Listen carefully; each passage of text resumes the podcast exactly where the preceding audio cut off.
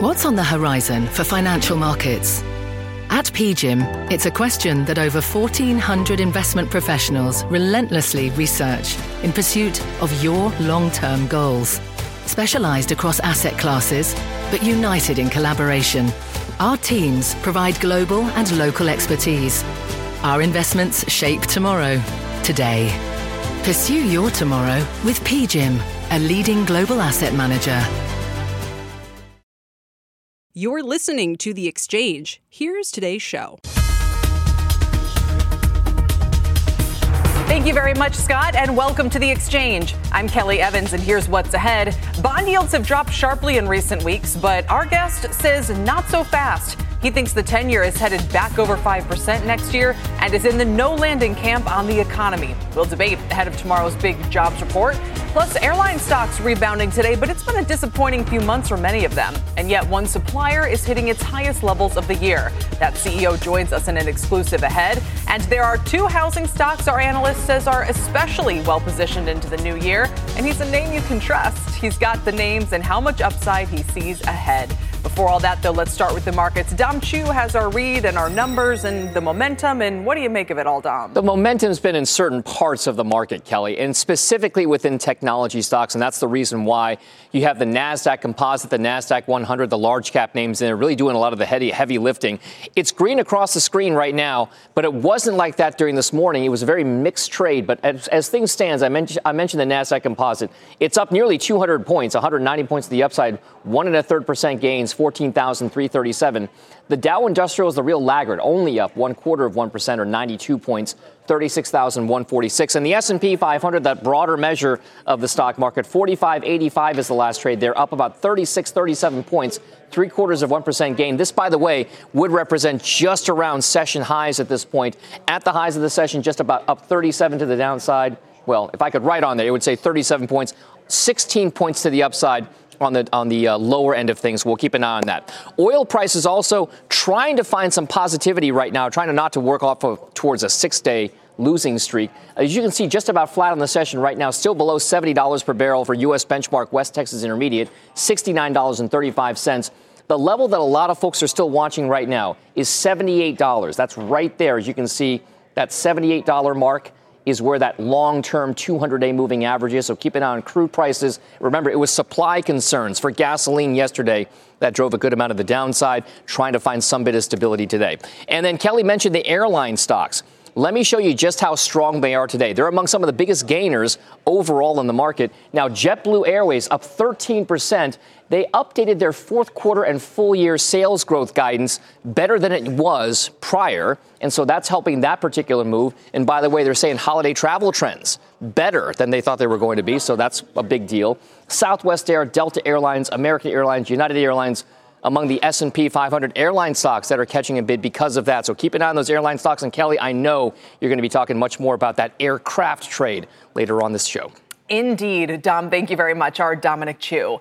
Well, has the drop in yields gone too far too fast? The 10 year yield is down nearly a full percentage point since hitting a 16 year high. The TLT Treasury Bond ETF has surged 16% in less than two months. And in fact, November's 9.5% gain is its best month since the start of the pandemic. The ETF on track to post back to back positive months for only the second time in two years. But have investors gotten carried away with Fed rate cut hopes? Steve Liesman is here with a closer look. Steve? Hey, Kelly, yeah, just weeks after that 10 year hit 5% and markets worried could the government fund its deficit, bonds have rallied and yields have fallen in what has been the biggest bond boom of the year. The opposite of what happened several weeks ago. The yield on the 10 year has fallen 87 basis points since the mid, uh, in mid October touched near 5%. And 37 of those 87, they've come just since Thanksgiving, which wasn't all that long ago. What's at play here? Well, better inflation data, including that decline in oil that Don was talking about, repricing of the Fed and Fed rate cuts. We'll talk more about that in a second. Hedge funds covering shorts. Everybody was sure was going higher. They were wrong. Then pension funds and insurance companies come in to lock in those longer rates, driven in part by the growing belief the Fed is done hiking and is going to cut. Take a look at that. In mid October, the market was priced for about 70 basis points of cuts next year. That has nearly doubled with 130, actually 134 basis points of cuts now built into the futures markets beginning by the way, as soon as the March meeting. Rick Rieder, though, from BlackRock, he tells me, I think the front end is over its skis. I don't think they're going to ease in March, so that's something to think about. Here's something else to think about. Markets are going to watch carefully another round of massive Treasury auctions next week after poor auction results led to stock sell-offs a few months ago. Three and six month bills, 143 billion. You got your three-year notes, your 10-year notes, your 30-year bonds. Wait for Santelli's grade on those. That's going to be important. For now, it seems lower inflation, hedge fund short covering, and a belief in deep rate, deep rate cuts by the Fed next year is going to calm fears about how the government funds the 33 trillion dollar deficit. But Tomorrow's jobs number, if it comes in strong, could challenge the rate cut hypothesis and enthusiasm. And some also expect, Kelly, Fed Chair Jay Powell next week to push back on the rate cut pricing, which has fueled this bond rally. So we have those bond auctions next week, and we're going to hear from him, Steve?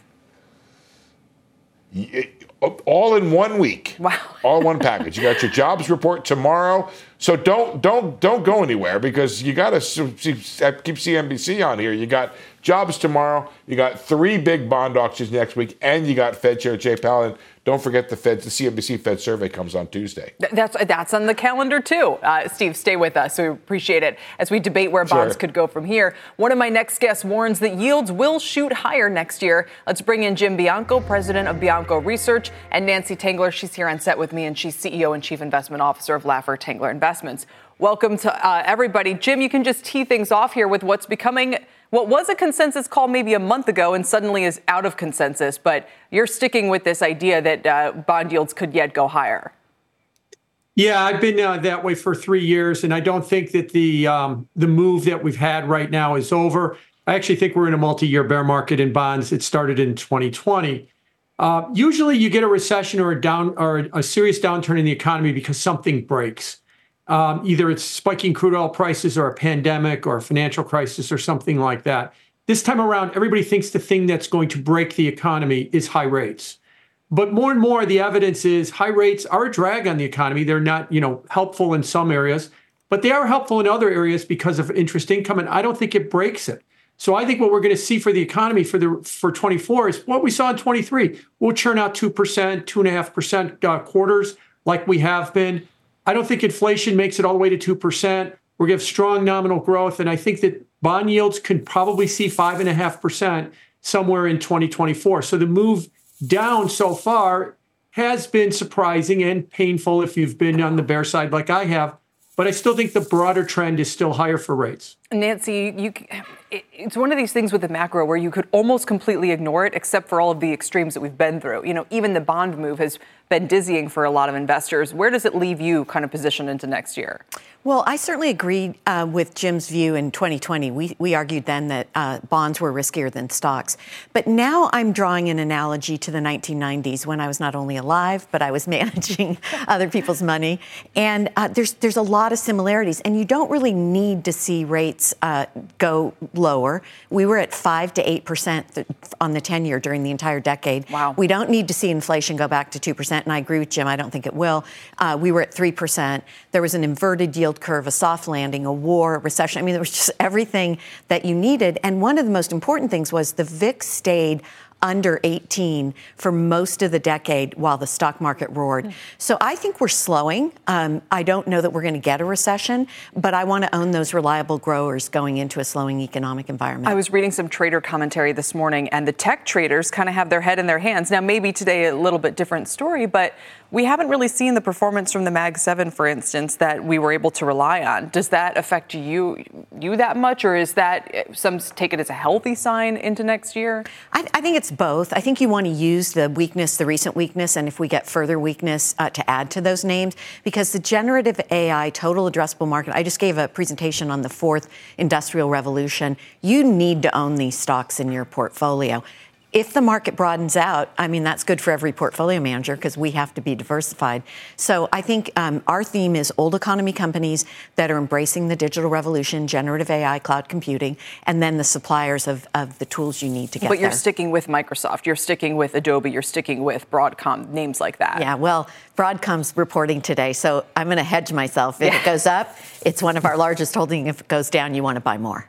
It's the poor man's Nvidia, yeah. and I think you want to. I think you want to own that stock. Well, Jim, let me turn back to this discussion about bond yields because in one of the things you described is that you're in this no landing camp.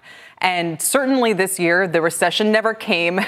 Just there were time yeah. we had the June rise in jobless claims that made it look imminent, and then that went away. We do have this rise in the unemployment rate, but if tomorrow is really strong, maybe that goes away. Um, so how important is that that we just have a continually expanding economy in order for us to get you know bonds behaving like you describe? Well, I think that's central to the whole argument here is that the no landing camp is just an expansion. We just continue to expand on the economy it's not the soft landing camp. I've been critical of soft landings because it doesn't have a definition. I don't know what exactly it means. And you could actually argue we've never ever had one, a soft landing. So if if the if labor continues to show the strength that it has, 220,000 um, initial claims today is historically a very low number. We're still under 4% on the unemployment rate. Uh, it, then I think it really does augur this argument that the labor market is healthy. I think a lot of employees feel good about the labor market. That's why we've seen labor hoarding and we've seen a lot of turnover. The quits rate is still very elevated from where it was pre pandemic, meaning people are willing to quit their job and take another job or quit their job because they're comfortable they're going to get employed. And if they're comfortable they're going to get employed, they keep spending. So I know we've always focused on excess savings, but I really think it's more about labor confidence that's got the spending going. And mm-hmm. that's why the economy confounds everybody by never quite making it to a recession, Steve? even though it kind of bounces around. Mm. So I agree with a lot of what Jim has said, and, and, and I think Jim is bringing a sort of economic view to the discussion that's sorely lacking among many people, which is that, hey, if the government's going to spend all this money on debt, it's going to be giving the money to somebody, and that money gets back into the economy. The other thing I think that Jim does well is this notion that um, everybody's been focused on this savings thing, and, and, nobody's really been focused on the idea that so many people are employed and bringing home paychecks as central to the outcome. The only thing I'd push back a little bit on, the Jim, when I think about 5.5% on the 10 year, now maybe you're saying it just gets there. I'm just not sure if we end up being in an environment of, say, steady inflation in the 2 to 2.5% range. Not 100% sure why you would have long bonds at 5.5%. Maybe that's a long term cost of funds or a real rate. Or are you saying, Jim, I guess my question is, that there's still an issue with the government funding this enormous amount of debt for which uh, uh, investors are requiring a premium in order to fund it? A, little bit of all of the above. What I, the way I arrive at five and a half percent is I think we're going to be at like two two and a half percent on real growth. That's what we were in 23. Continue it into 24. I'm a little bit more hawkish on inflation. I think that the bottom on inflation is okay. around 3%. I'm talking core. Core's at four now. It bottoms somewhere around three. Add those two together and you're a little bit above five. That's nominal GDP growth. That's inflation plus real. Typically, interest rates should trade around the nominal GDP level. And yes, I'm going to put a little bit of a premium on it because of the big budget deficits and the amount of funding that we have to do. And that's how I arrive at 5.5%. Now, if the economy's weaker than I think, if inflation's weaker than I think, or the budget deficit or tax receipts come in stronger, I'll adjust it along the way. But right now, I feel very confident in that number. Does that, real quickly, Jim, not that we usually talk to you about your equity calls, but I mean, you are constructive on the economy, so does that leave you also bullish on stocks? To a point. And the point is, I think people have to recognize Dr. Jeremy Siegel wrote a book, Stocks for the Long Run. He put out a new edition this year. Summarize it the long term uh, prospect for stocks is around 8%. If I could get five in a money market fund, I'm getting two thirds of the stock market with no market risk what is it going to take me to take that final th- leap for that final third? This is far different to 2019 when I was getting zero in a money market fund. I think the competition of higher rates is going to continue to be a problem for the stock market. That's why I'm in favor of stock picking. I think that's coming back into vogue now. Hmm. Peter Lynch can come out of retirement because we're no longer going to be picking broad-based ETFs. We're going to be picking individual stocks. Well, except that he would be coming out of retirement for 20 years, based on how often we've heard that it's going to be the year that that ma- uh, that, that matters. I'll right. give you the last word, Nancy. Oh, I, I, listen. I think the job market has start, started to show weakness. I also think the consumer is strong because most people all, are working, but also they spend out of their net worth. And the baby boomer generation has half of the nation's net worth. They are still spending. That said, we are seeing some cracks in labor. I think I think we're going to uh, continue to see um, uh, industrials kind of bottom out here with the PMIs. And then I think you have an opportunity for a really strong market. So I would disagree with Jim on that. I do think you want to own stocks here, even uh, with a 5% money market rate, if he's right. Or even with a weak, you know, cracks in the economy that you describe. Isn't yeah. usually the time to get a little cautious? It is, but I think we're in a different, I mean, everything in, about this whole cycle has been different. And so we are working off of the pandemic um, excesses. And I think you have to step back. And it is a stock picker's market for sure, which is why I think you want to be focused on technology. I think you want to own um, industrials overweight because they tend to do well as the PMIs are bottoming. And then I think you have to just um, um, pick great names within each of the other sectors based on our theme, we're buying companies that are using digitization to improve margins, uh, generative AI to improve product development, and so that that's where we're making our bets. All right, McDonald's, Domino's. I mean, everywhere I yeah. look lately, they, these are examples yeah. of the ones trying to adopt it. We'll leave it there. Thank you all today. Thank we you. appreciate it. Nancy Tengler, Jim Bianco, and our own Steve Liesman. Now to the labor market. On the eve of tomorrow's big jobs report, we learned this morning new jobless claims remain at levels consistent with a strong number. The four-week moving average on continuing claims, its highest level in two years, but it also retreated somewhat last week. So is the labor market still going strong? Let's ask Recruiter.com Chairman Evan Sohn. Evan, you know, in some ways, the trend from a 30,000 foot point of view should seem obvious. The labor market is slowing, and yet it seems it's not slowing enough that it really is making that much of a difference right now. Yeah, well, uh, good to see you again. Look, I think the segment you just had talked about candidate sentiment, and we saw the same thing for the second month in a row the candidate sentiment uh, increased to 3.5 out of 5. So a year ago was at 3.7. So that means that candidates are feeling okay uh, leaving one job for another. At the same time, recruiter sentiment is down to 2.7 out of out of five, a low on the recruiter sentiment, as sort of this leading indicator for where things are actually happening. So you, and we also saw from the JOLT report about 8% fewer job openings. So there are fewer job openings. There's more volume, as you just showed, for those fewer jobs with less compensation. Compensation is not increasing as much as it was uh, certainly a year ago. So that's making the recruiters uh, really their sentiment be at an all-time low uh, relative to the overall year. But as you just said in the last segment, you're seeing a very consistent quit rate uh, that's higher than pre-pandemic levels and a higher rate that's also consistent. Interesting. So this this is a bit of a, a divergence or something new. Recruiter sentiment lowest of the year, 2.7 out of 5. A serious decrease in open jobs driving an increase in application volume. So more work for fewer open jobs. And interestingly, also point out only 11% of them saw an increase in compensation. That's right. So this day, the you know the days of hire at any cost and just get people and, and you know get people fill the seats. That's over. Yet, as we just learned, candidates still are comfortable leaving their job. So they're comfortable they could find a job. They're more comfortable than they were in the past, but it's at a less of a compensation level. Yeah. What does this point to you then? Uh, you know, and uh, again, the, the kind of um, the pain trade tomorrow, I think, is a strong number, right? The kind of upends what's been going on with bonds, sends yields higher again, and, and all the rest of it. But if we stay on trend, then it sounds like the trend is that we've been slowing.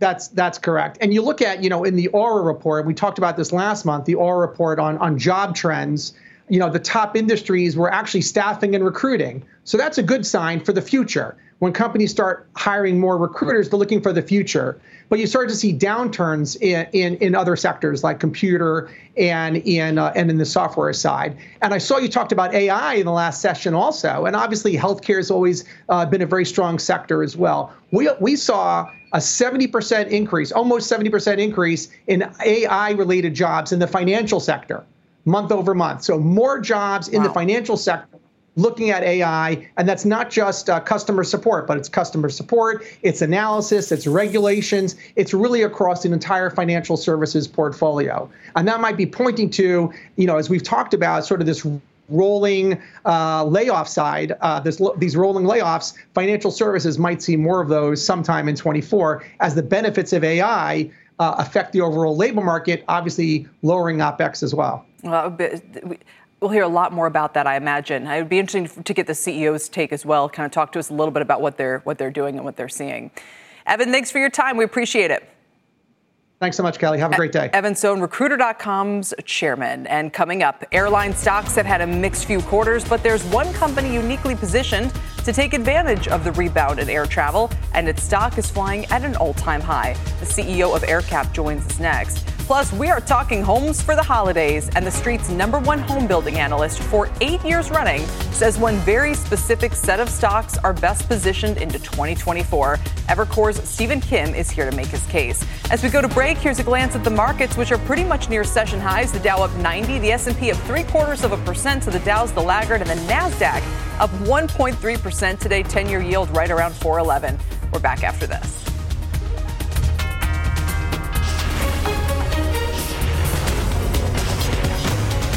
This is The Exchange on CNBC.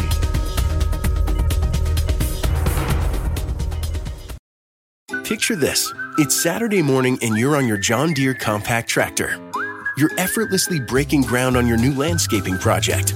Next, you're moving piles of rocks just by moving a lever. And now you're enjoying the warmth of the sun as you clear brush across your pasture. We could keep trying to put you in the moment, but to really understand everything you can do with a John Deere compact tractor, you just have to get in the seat. Learn more at johndeere.com slash get in the seat or visit a dealer near you. The market doesn't joke around, so why would you? Get serious. Choose Tasty Trade. Tasty Trade gives you the tools you need to make smarter moves. Dig into data with advanced charting, track profit accurately with order chain trackers, see risk clearly with curve analysis, and trade with low capped commissions, stocks, options, futures, and more. All on one platform. No wonder serious traders choose Tasty Trade. Join the club, genius. Tasty Trading is a registered broker dealer and member of FINRA and SIPC.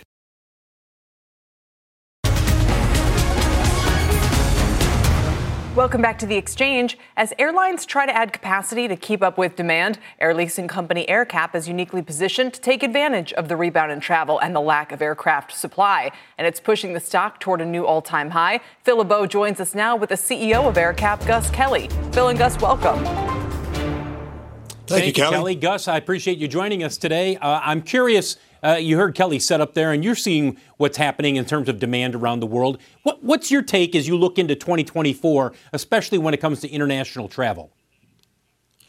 Phil, it's good to be on. It's pretty robust all around the world. When it comes to international traffic out of the US, the biggest market in the world, the most lucrative, is the North Atlantic market. And that's still booming. We don't see that changing. But, Phil, a real driver of airline profitability for the medium term is going to be the supply environment. The worst enemy of the airlines is too many seats chasing too few passengers. And so long as we have more passengers uh, and then we have seats, things are going to be fine. And the issues that the industry faces because of the production problems with Boeing, with Airbus, and then the durability of the airplanes when they get into service is, in my view, going to result in supply shortages for the rest of the decade.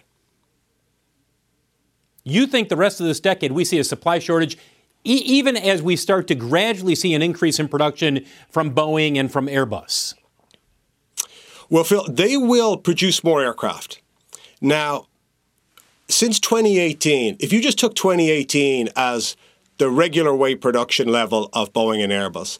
We're almost 3,000 aircraft light of that over what they've managed to produce in the last five years. So if they had kept 2018 production levels um, throughout the last five years, there'd be 3,000 more aircraft in the world. Bear in mind, Boeing and Airbus will only make about 1,200 aircraft a year. So even when they do get back to those levels of production, the challenge that faces the industry is the technology of these aircraft. The aircraft and the engines just it? do not. Say that again, Phil.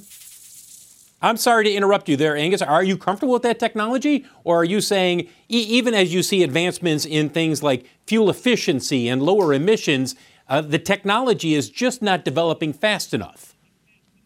It's not durable enough, Phil. It will get better. But the problem is, when the engines come off wing faster than anyone expected, The network isn't there to repair these engines. The parts aren't there to repair them. The spare engines aren't there.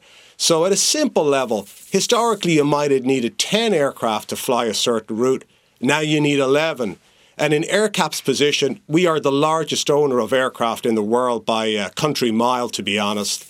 Uh, we're the largest owner of spare engines in the world, and we've seen significant increases in aircraft values, lease rates, and the way the airlines are reacting, Phil, is what they're doing is they're saying to me, we need to hold on to these older aircraft for much longer than we ever thought because we cannot rely on the durability of the new technology assets. And it's going to be a long time before Boeing and Airbus get back to the levels of production they want. So we see that lasting, as I said, for the, the best part of the rest of this decade. That's fascinating, Gus. If I can just jump in, and ask you one question. Maybe it's relevant, maybe it's not.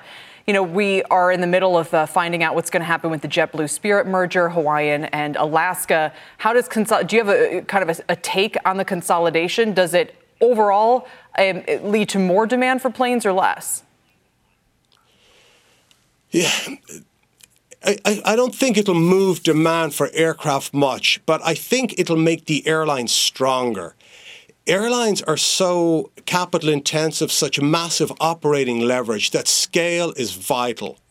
And if you're subscale airlines, it's hard to compete with the really big players in the industry.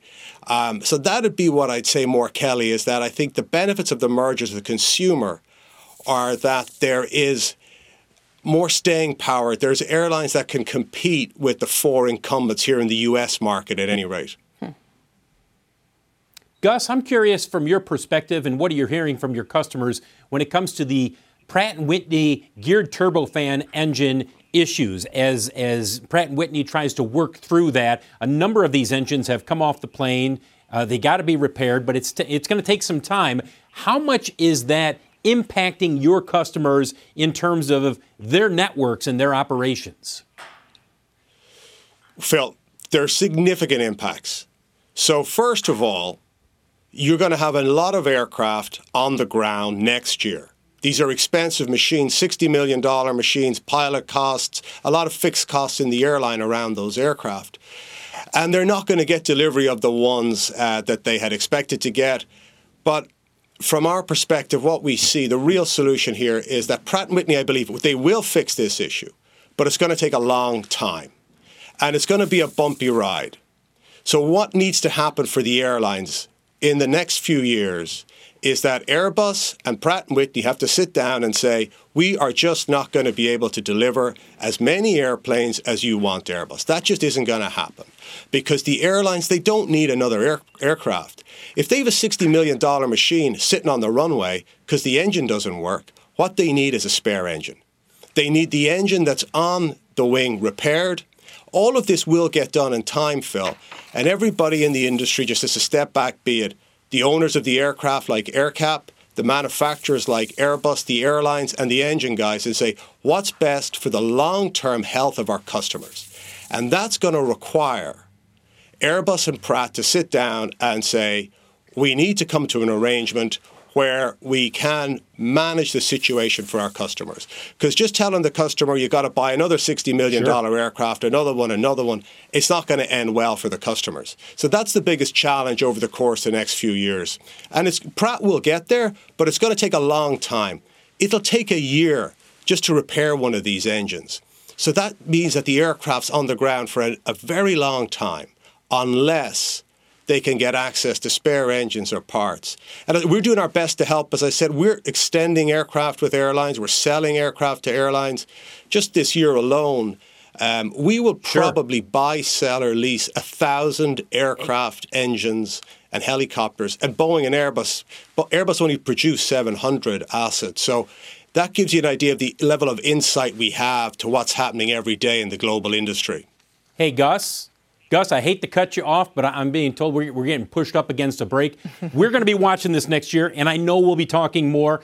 Uh, Gus Kelly, the CEO of AerCap, Appreciate you joining us today and for some perspective on what's happening with commercial airplanes. Kelly, I'll send it back to you. That was fascinating. Gus and Phil, please come back anytime. Uh, super interesting to hear his candid take on what's going on with those engine problems and, and more. We appreciate it. Coming up, this retailer is having an unbelievable three week streak with only one down day in that time. The CEO taking a page out of Bob Iger's playbook, returning to the company after retiring, although they do face growing competition from China. If you think you know this one, tweet me at Kelly CNBC. We'll reveal it after the break.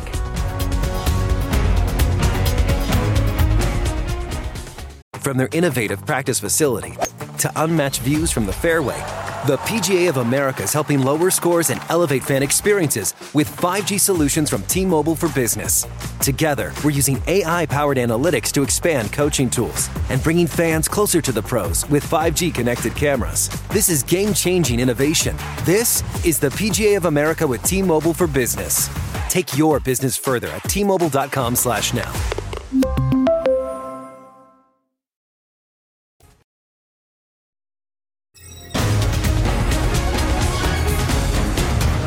Welcome back. It's time for Show and Tell, where we show you a chart and tell the story. Dollar General was the mystery chart we showed you before the break, moving fractionally lower after beating earnings estimates and reiterating its full year guidance. But the shares are up more than 15% in the past three weeks, with only one down day in that time. Here's what Todd Vasos, who just came out of retirement to return as CEO, said on the earnings call about the state of the consumer.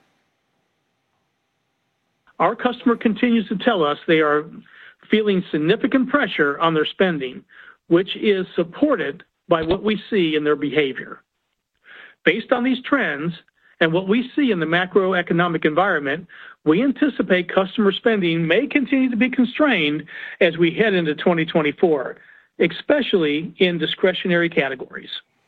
And those macro pressures aren't the only thing investors may be worried about. New data shows a surge in sales at Chinese e commerce giants Shein and Temu is even creating some welcome havoc in the air cargo market fully loaded planes. It means more competition for Dollar General in an already tight retail environment. Let's get to Tyler Mathisen now for the CNBC News update. Tyler? Kelly, thank you very much. Donald Trump is appealing a judge ruling that he said he is not immune from criminal prosecution in his D.C. election obstruction case.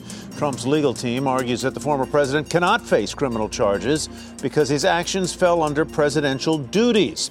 The appeal contends the federal criminal case should end altogether and that upcoming deadlines should be delayed, including the March 4 trial date. Georgia state lawmakers gave final passage to a redrawn congressional map and are sending it to a judge for approval. The new version adds the court ordered black majority district, but still maintains a 9 to 5 edge for Republicans in the state. The map is expected to be signed by Governor Brian Kemp, but is likely to end up right back in federal court.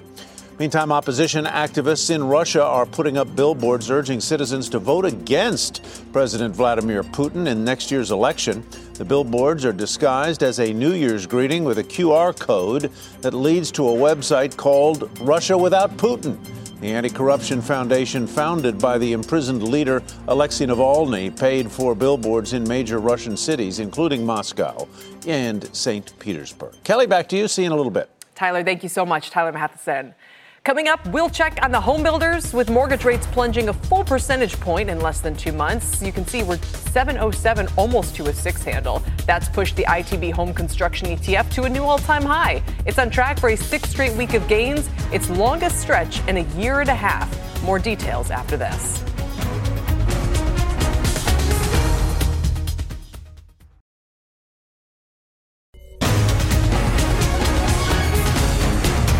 Welcome back to the exchange. The home construction ETF, ITB, is up again today after hitting an all time high yesterday.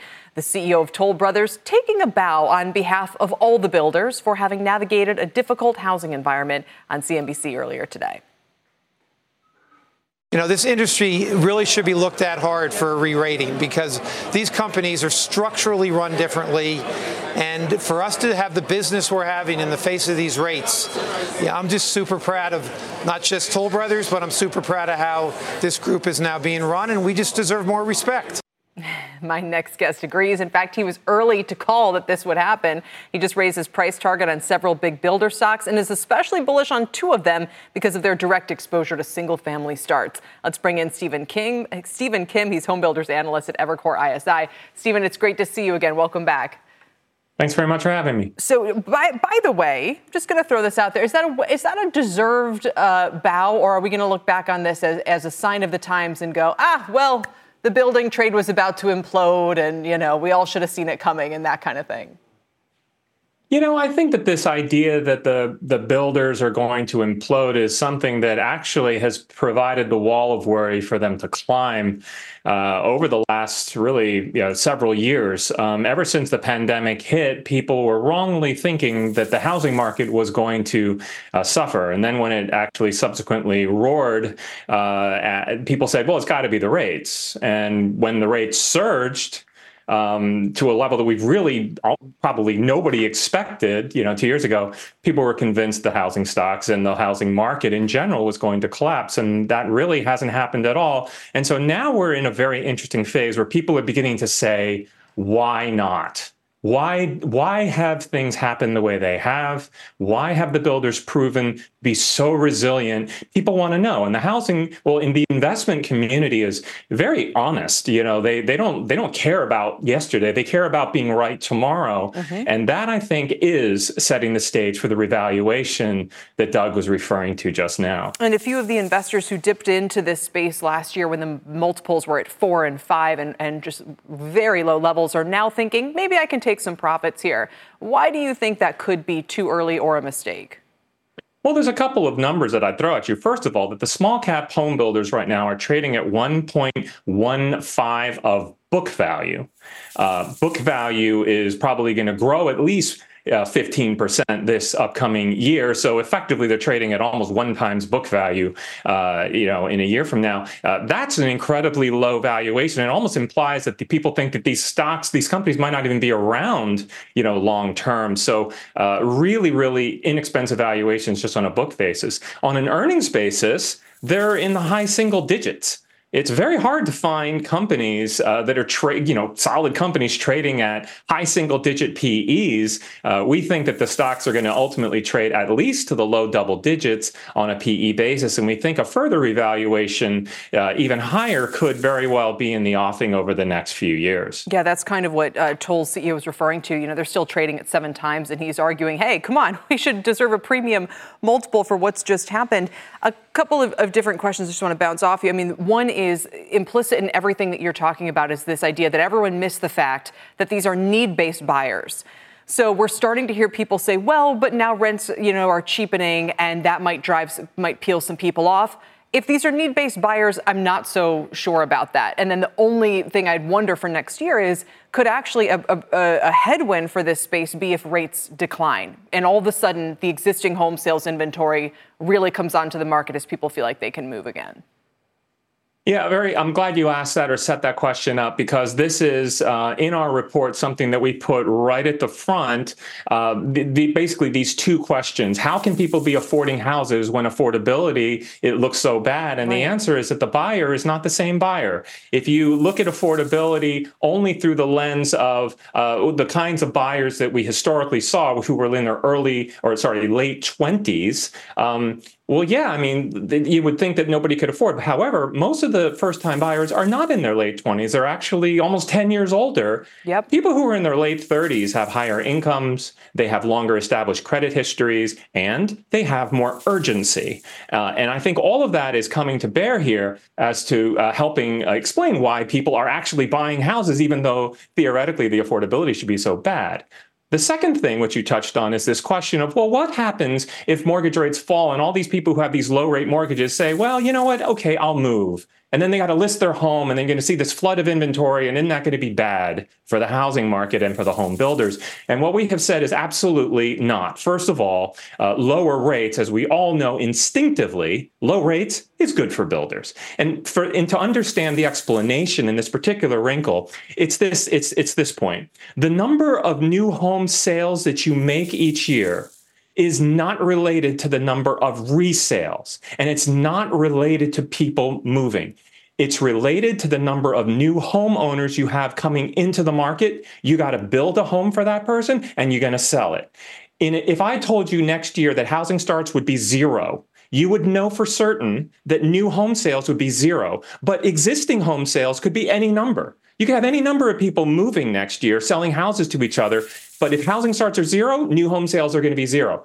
So new home sales and existing home sales are not the same thing intrinsically. So you should not be worried. If next year more people decide to move, you're not going to sell fewer new home sales. All and right. it's not going to be bad for the builders. Instinctively, we all know that. Lower rates is good for builders. You can rest assured that that actually is going to be true next year. Real quickly, and, and probably most to the point, but just in, a, in two seconds if you can, what are the names you're most bullish on of the space?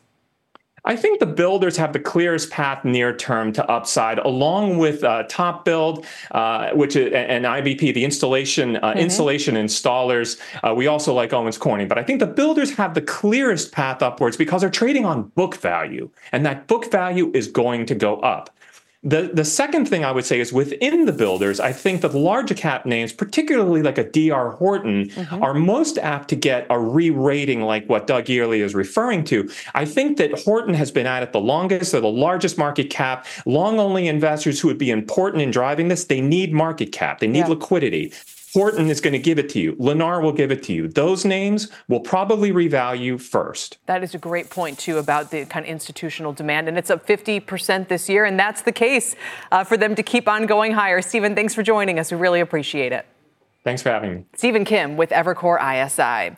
Coming up, shares of Alphabet having their best day since July. They're off the highs, too. They're only up 5% right now. All of this after yesterday's AI announcements. We'll look at what has investors so excited when we come back in just a moment. Dow at session highs as well.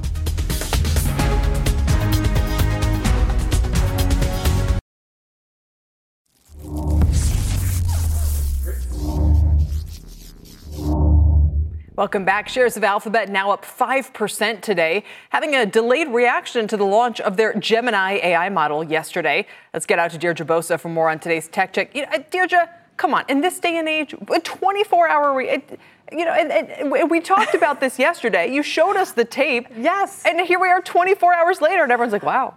I know. I could barely believe my eyes yesterday, especially after watching that six minute video. I thought, this is amazing. Why isn't the market recognizing this? But it was just delayed. So the stock didn't do anything yesterday, but it was up today at one point, some 6% for a very, very large cap company. Um, so very strong reaction. And maybe that tells us that the AI halo is still very much present, which we started to doubt yesterday, and that Google has now won an edge in this AI, AI arms race that we've been watching all year. Now, what Kelly said, you really have to see and hear Gemini's technology and the latest developments in generative AI to really understand the impact that it could have. So, I'm bringing you another example from that Google presentation. Have a look.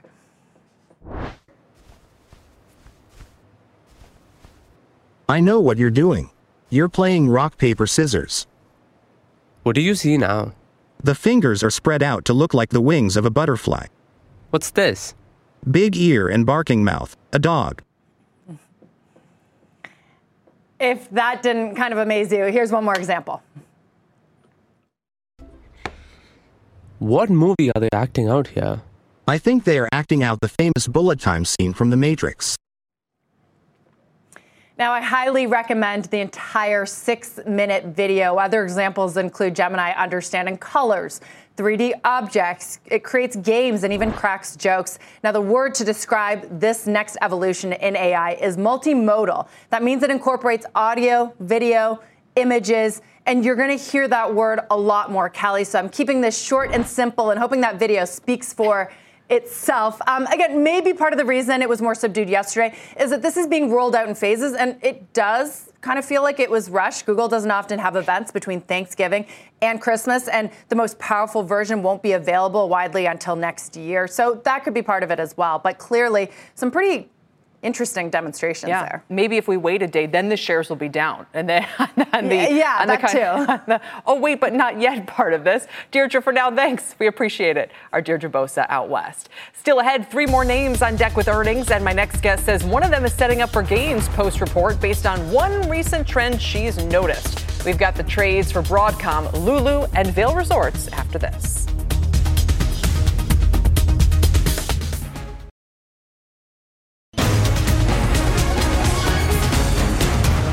Welcome back. Semis, sweats, and snow are the subjects of today's earnings exchange. Marianne Montagne is here with our trades. She's Gradient Investments portfolio manager. Marianne, welcome back to you.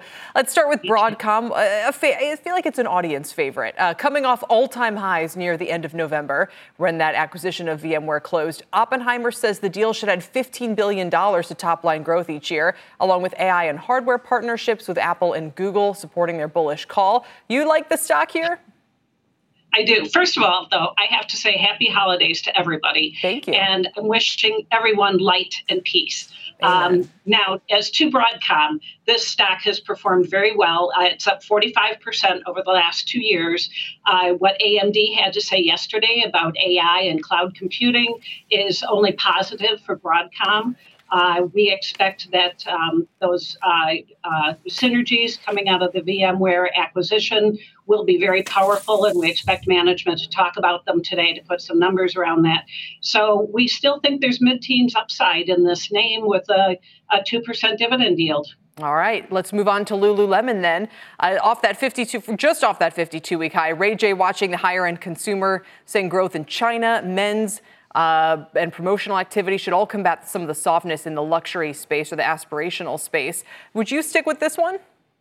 I would. You know, they had about 12% same store sales growth last quarter. Compare that to minus five plus percent out of target.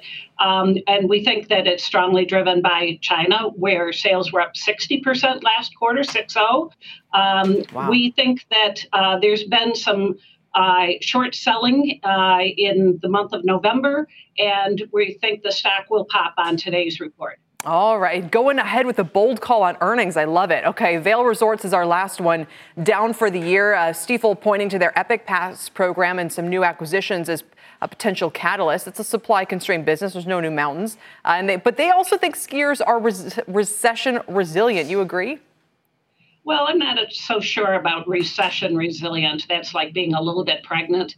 Uh, but talk about the sales of preseason sales, that is, of passes, annual passes, those were very strong. They were up about 11% in dollars. And also, you see a 15 to 20% increase in seats from airlines going to their properties. Hmm. So I think combine that with unfavorable weather conditions last year, and you've got a few tailwinds going on here. Also, a more normalized labor market and other efficiencies. Yeah. Uh, and and there's a front range passenger rail that just got approval from the federal government that should help bring people over the longer term we haven't been buyers of this. It's been a pretty bad performer uh, in recent months, but um, we're interested in, in watching for the results today. Uh, right. Uh, with a 3.85% dividend yield, I think it's worth watching. In a bullish mood today, Marianne, we'll let you go. Thank you so much for your time, Thank Marianne you. Montagne. That does it for the exchange, everybody. Power Lunch is next. Tyler and I will join you on the other side of this break.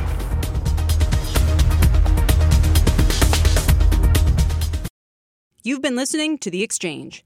Make sure you're subscribed to get each episode every day, same time, same place. From a flat tire in the city to a dead battery on a distant drive, AAA is partnering with T Mobile for Business to accelerate response times and get more drivers back on the road fast. Our nationwide connectivity powers location telematics, so AAA's fleet can find stranded drivers quickly while being fully equipped with the in vehicle tools to have answers when they get there. This is elevating the member experience. This is AAA with T-Mobile for Business. Take your business further at T-Mobile.com/now.